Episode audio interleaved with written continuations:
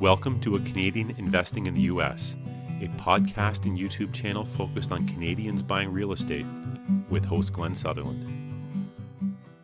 Welcome to another episode of A Canadian Investing in the U.S. This week, my guest is Paul Bola. Uh, Paul, work, I guess Paul has his own company, Real Estate to Freedom. Um, you know what, Paul? Let's uh, give me a little intro on yourself, and we'll uh, dive into how you got started. Okay. Thanks, Glenn. First of all, thanks for having me. Oh, no problem. Um, you know, I've uh, lived in Canada for five years, so I'll go a little bit of my story, how that came out to be. But I've been born and raised in the U.S. and uh, moved to Canada in 2014. Um, past uh, past lifetime, graduated engineering, did the did the right thing, as a, as every Punjabi uh, immigrant uh, son would do, become an engineer and then get a good job. But uh, um, went from there, got my MBA, and uh, was really into heavily into stocks, and I was looking into ways to uh, grow my wealth. And you know, like I said, I moved here five years ago, and what propelled me to that was a career opportunity here. I met my lovely wife that was from here, so we decided to make that move. And you know, we started work, and you, as you know, living in the GTA, it's pretty expensive, right? And it's uh, very hard to make it by when you look at just having a, a good career. And you know, we sat together one time and just said, you know, we've got two good, you know, careers here. A lot of stress, very busy. Uh, again, cost of living in Toronto is very difficult, and at the end of the month, you're looking at, you know, we're we're, we're scraping by. You know that that social compact that we were told that you know get a good you know job after having a good degree, such forth, wasn't working for us and we started looking at what other avenues can we do that, and it really came on to be to eventually go into real estate. That um, I could see that we were um, we could make some money in, and but when I look at where our portfolio was, five got married to now, it's grown almost ten times, which is amazing, and it comes down to that concept that if we were just saving money, saving equity we would not have gotten there. And we've gone to, through there through real estate, and then obviously with real estate, you have the power of leverage, right? And you know, with talking about those careers, I mean, it's just like just today, Glenn, we were, you know, texting, went went to, to coordinate for this, and what's in the middle of that? It's our it's our daily job, and obviously, uh, that's really controlling your time in your day, and freedom. That's why it's real estate to freedom. That's really the commodity that we're is to gain time. Um, as as we have a family, I want to have more quality time with mm-hmm. my kids and, and my family. And also looking at, you know, when you're looking at careers, and this is a big part about real estate, is 50% of your wealth destruction, earned income, comes from taxes. When you look at income, sales taxes, all the taxes that you can add to the field to get to work, it gets around 50%. Um, and real estate, look at that from a percentage perspective, it really reduces down because you have a lot of legal manners way to reduce your taxes through tax deductions and tax credits. Part of a major reason why I wanted to move here from a financial side is that there was this large boom that I was seeing in Toronto, especially in Canada. Um, there's a boom market um, that's going on. So if you look at it compared to year 2000, I wanted to ride that boom. So how to quickly gain our asset profile. And one thing I saw about Toronto that's very unique um, I've said this before in other podcasts. It's it's literally like an island if you look at it. To the east, you have Lake Ontario, and to the west and, and a little bit northwest and southwest, you have the Greenbelt. And so you have a large concentration of people that can't really move outside of that, and you have a large influx of immigration that comes in, and, and most of them tend to stay in the GTA area. So, okay, that's going to increase demand. So property prices are are going up. So that's still part of our portfolio strategy is buying in, in the GTA and like and specifically like in downtown Toronto. I have a, a condo that will be closing up, uh, pre-construction condo closing up the end of this year, early next year, and that's still part of our equation to really build uh, that asset profile. But what comes into play though as well, again, it's big about wealth strategy is how do we take that equity that's gaining in the GTA or Southern Ontario and utilize it for today. So it's taking that equity from here and moving it, right? So we've done that like just behind me, the wall here It's actually it may be my house, but it's also my credit facility. It's a readvanced full mortgage, um, and we're moving that equity into the U.S. And you know when you got uh, price propositions that are about a third to a quarter of the prices here, and you have some great cash flow, it's it's a no brainer. Um, you know myself, I keep a KPI index on all my properties, and it's very interesting when I look at one of my condos in Toronto that's around four hundred thousand dollars, and I get around you know four hundred dollars cash flow a month in Canadian dollars, and then I have a property in in the Midwest that's getting around fifty to close to four hundred dollars, less than hundred thousand.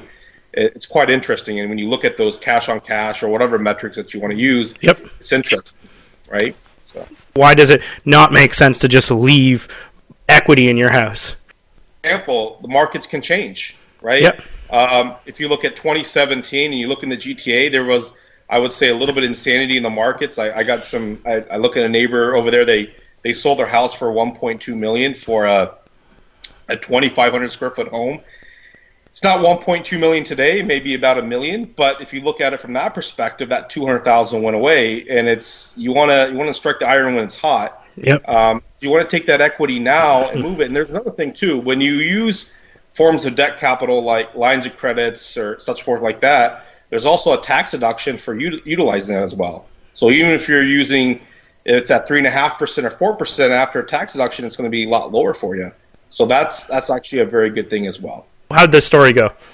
Uh, we bought some more properties into the U.S. Right, we moved that equity there, use that as down payments for for properties down there, and then same thing. Use the mortgage finance down there, and it's the power of leverage, right? You know, I can, if I can buy a property and put a down payment of you know twenty thousand or thirty thousand U.S. dollars, and I'm garnering a three hundred fifty to four hundred dollar cash flow, that's a big win because it's again it comes to our wealth strategy where I want some components for our portfolio to grow up quickly. Like it's like buying stocks. You have some stocks that you want to appreciate up just from a stock value, then you want yep. some from dividends, and again, it comes to freedom, and part of your freedom is garnering cash flow, right? We've got to use those debt capitals today to produce positive cash flow because, again, it's not going to work if we try to save. We're not going to keep up. And so, part of our portfolio, we have an index where we're looking at income. So, every quarterly, we have a quarterly review at the house. What we do is we look at all our um, all our assets, what our percentage of debt we have, like our, our percentage of LTV, and we see some things that hey, we're at 50% LTV. Looking at it two weeks ago, and I realized that you know we got about a over hundred thousand dollars worth of equity that we have an opportunity to utilize to produce more income. So you got to, from my my advice to any of the listeners here is constantly review your portfolio as if you're the portfolio manager, right? That's your wealth strategy. Are you really garnering that equity today? Because to answer that question uh, that you asked earlier, Glenn, if you're not using your equity, you're losing. There's an opportunity cost on future uh, cash flow. Right? Yep. So you got to seize the moment now. So where are you looking to invest? uh, Midwest and the Southeast. Those okay. are two areas that we really like because they're great value propositions there. Um, and you really want to focus on states that are landlord friendly. And that's one thing that I always say to uh, investors say, hey, we want to invest in the U.S., not to think that the U.S. is, excuse me, one overall homogenous area. They're divided into different states. There's employer friendly states. There's employee friendly states. Same thing for tenants. Tenant friendly states and uh, and for the te- friendly for the tenants. So you want to look at that. There's few states that I I like. Um, we have some investments in Missouri. I have some investments in Indiana. Um, there's parts in the South that I'm starting to look at. They have some great propositions there. Uh, so there's a lot there. It comes down to where you want to do, and also we don't want to also just throw put all our eggs in one basket, not all in one city. We want to sort of divide it up. And I think there you have to look at those indications. You have to look at macroeconomics overall. Where is the money going at? Alabama's got some great things going on with opportunity zones, especially with tax reforms that's going on there. So you have to really look at that, and you also don't want to be in positions where, let's say you're you're into a city and like a third of the uh, of the city's relying on one company. You don't want that either. Really, why I like Indianapolis. That's one thing that sticks out of my mind I really want to get into there. I need to. There's some few things I need to wrap up to go in there, but it's a very diverse economically. And I remember when I was there, a lot of people talk about 2008 um, during the, the so-called crash. Yep. But Indianapolis was still busy. The malls were busy. The restaurants were busy because they made a conscious decision, uh, which was very radical in the Midwest and the Rust Belt, was that they were going to invest into industries outside of the automotive industry in the 90s. At that time, the 90s was booming. You remember the big SUVs and cheap fuel. Uh, I remember getting gas like for 80 cents a gallon, right? It was yeah. a different time. And, you know, so, but 2008 was not much in Indianapolis. In fact, a lot of parts of Indiana, where I'm from, actually, I didn't mention this, but from Fort Wayne, Indiana, um, property prices didn't go down too much. They went down a little bit, but nothing to the levels that you would see like in Vegas or these other uh, areas out there in the U.S. So it had some insulation to all that, and I think that's where I want to go to uh, to where I want to invest in the future. Just speaking on just from a foreign perspective, coming to Ontario, I was amazed on how different the the housing rules and the rental rules are here in Ontario compared to where I came from the Midwest. So that was interesting as well, and that's also another th- reason why too. If there's any investor that's here that's at a point of saying, you know what, I'm not getting good cash flow in Ontario look into the U.S. and look at those landlord-friendly states. I think anyone can be blown away uh, how hospitable those governments are. are yeah, and we should define too what a landlord-friendly state is. At least the way I look at it, it's it's it's states that have, if there's a judgment, the judgment is most likely, or basically, it's all written to go in the favor of the landlord, and they're usually contract states, meaning that the the rental agreement is looked at like a contract, and yes. by you not paying your rent, it's breaking a contract, so that you are you can go after them for the contract thing. You have a contract to pay this much. Did you pay that much? No. Yeah. Well, then you're in violation of a contract. yeah. No, exactly right. There there is something there is a lot of value put upon that contract, more than the value for that piece of paper. Yeah, and that's that's the biggest thing there. And you know, you sign a a lease, and let's say you you bug out, they'll come for you, and there's a threat of garnishing your wages. You even you go to another state, and you're obligated to pay that full amount for let's say it's a 12 month lease. You have to pay that full amount, and that's something that is looked upon uh, very strongly down there. I remember this when I went to Purdue University in, in West Lafayette, when we signed that 12 month lease, we we had to owe that that 12 months, regardless if we lived there, we moved out, and it was part of our credit our credit check, and that that would follow you around. Right now, what we are focusing a lot is on B B level properties, as you as listeners may know, there's the the ACE, you know, B, C, D uh, levels of properties. But right now, we're doing B levels. Doesn't mean that we'll we won't look at other levels like C level properties down the road. That's a good base for us. And we look at a few things. Again, like I mentioned to you, it's it's property prices in those areas, the macroeconomics of those cities. I mean, you know, I mentioned a few states, but I like to mention cities more. Like there's, you know, Indianapolis, Indiana, Columbus, Ohio, Memphis, uh, Tennessee. You've got Little Rock, Arkansas. You've got, you know, Huntsville, Alabama, even Birmingham, Alabama. You got Kansas City, Missouri. I can go on and on. And those, Atlanta, Georgia. Yeah. Um, Jacksonville. Yeah. There's lots yeah, of places. Yeah. A lot of places. Jacksonville's another great place. And um, so I look at those value propositions. I look at what are, what are the market rates for those areas, and are, is it indeed a B level property? Because you may just don't look at a B level property just at the price. You really have to look at the neighborhood, and you've got to do diligence, especially if you're out of state or out of country. You really have to look in there. But again, going to the point, macroeconomics are big. What what are the big jobs there? Do people have jobs? Those individuals that are going to be your tenant that's going to live there, do they have a chance to having a job? Because let's say if you're um, buying a hundred thousand dollar property, uh, a thousand dollar rent's a one percent rule. You don't. What I would say to a Canadian investor or an Ontario investor, don't look at it from a thousand dollars here. Thousand dollar rent in in the Midwest and Southeast is a big chunk of rent. That's yep. a big amount. So you've got to have a good job. And so you got to make sure do they have a supply of jobs in that area? So that's a key thing. Then it's also then what's your strategy of how you want to uh, go about getting that property, right? Like, do you want to take a distressed property, put some active appreciation in there, and then then hold it or sell it, whatever it may be, or do you want to have a ready package like it's a turnkey? So yeah. If it's a turnkey, then you have to get a turnkey provider, but then you also have to understand you're going to pay a turnkey price. And you also want to make sure that um, in that proposition, what kind of turnkey providers are you looking at? Do you want a full service turnkey provider that has items at the front end and then also will support you in the back end, back end being like property management? Yep. Or do you want to sort of split that up and then get your own separate property management? That has to come down um, to your own preferences, Exactly. as Yeah. skill set. Um, as I say to the listeners, I talk to other. I I have some turnkey providers that are them based on what their preferences are. Because some people, as you know, investors, they're very keen at certain cities. Yeah. Uh, like I, I mean, a lot of a lot of Canadians, and their their, their first asphyxiation is like Florida. Florida, yeah. thing, you want to buy Florida, right? Yeah. And, and uh, my wife as well. Like I told her, like Florida's great. Like places like Jacksonville are great, but I'm not buying a rental property in Miami as a simple buy and hold. I'll vacation there, but I won't. I won't uh, go there for as an investor Yeah. for and hold. So those are those are some key things there that I, I like to look at. Yeah. You, you mentioned the the B class neighborhoods, C class neighborhoods. In all honesty, a lot of the properties I was buying off the start were C class, and it does have its like. Just if we're going to sort of rip down and sort of the, the the differences and the benefits of both, the C class tends to have higher cash flow. You'll get above the one percent rule, Yeah. but you're in uh, sketchier neighborhoods, so you're Yeah. n- you're not going to have the the same appreciation even right? There it might and a lot of times we don't have the same thing in canada because our schools are the same for if pretty much if you want to live in the worst neighborhood or the best neighborhood and, and our neighborhoods aren't that bad. The worst neighborhood isn't that bad.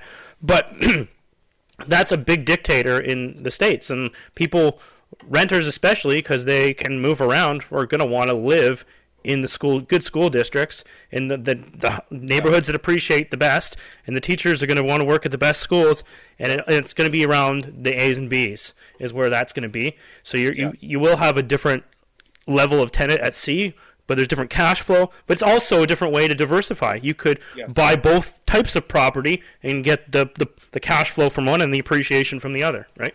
Yeah. No, I definitely agree. I mean, part of my roots, as I mentioned to you, being a, a, Punjabi immigrant, uh, my parents coming from Punjab, and that's in India. Anyone that doesn't know that, coming to the U.S., we we we started in a C level neighborhood. That's where I grew up, and so I was very uh, familiar with that and, and the attributes of that neighborhood. Um, but I also, as my parents, then we moved, we went to a B level, and my parents tried the attempt of trying to rent that C uh, C property, that original property. Now, the things they did back then, they were, I, I would say, a lot more amateur. I mean, there was less knowledge back in those times, but I saw some of the pitfalls there. That so, and why do I bring that up, Glenn? Is that I think C levels work. You just have to have a really good system and process of how to get your your tenants are there, Yeah. right? Um, but you know, for us right now, we're looking at B levels only because we know that um, we feel that there's a little bit more consistency when it comes to our rental income. We know we'll get a rent check every every month, Yeah. but you know, you really need to you do need to sprinkle a little bit and, and have um, some opportunity. For example, you could take a distressed C property, put some active appreciation, go to a good quality tenant, and you can make some good returns there. So there are definitely opportunities, and there's a lot of opportunities in those areas. And also too, um, you know, it's all it's always at the end of the day, it's your risk appetite, right? It's for any investor. You know, for a lot of listeners here, especially if there's a lot of listeners from Ontario, is again, I, I try to really big strive, in my conversations is as well strategy, your portfolio strategy. And so when I, for example, I say U.S. investing, I'm not trying to say do all your future 100% of all your investment transactions in the U.S., but try to look at that as an opportunity for uh, putting that in there from your income flow. And I think one other thing that I would want to mention, I alluded to a little bit about wealth destruction when it comes to taxes, is that when it comes to, to taxes, even if it's in the U.S. and Canada, a lot of people don't realize that 90% of the tax code is designed to for you to legally, and I say that again, legally prevent yourself to pay taxes. And real estate's a great vehicle for that, and especially in the U.S. There's a lot of great things going on with the latest tax reform from a from a tax perspective, and so for investors, they really need to look at that and add that diversity into their market. And as you would know, Glenn, um, as your podcast has has been created just to invest in the U.S., there's a lot of foreign activity, like in Europe and to Australia and Asia, that wants to invest in the U.S. And there's there's some there's some main reasons there. So I think as Canadians, they need to they're in a very good privileged position,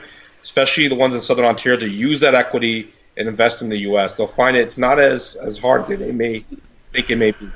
So that's what I will leave it as. So. Right, that's great. That, that's great information.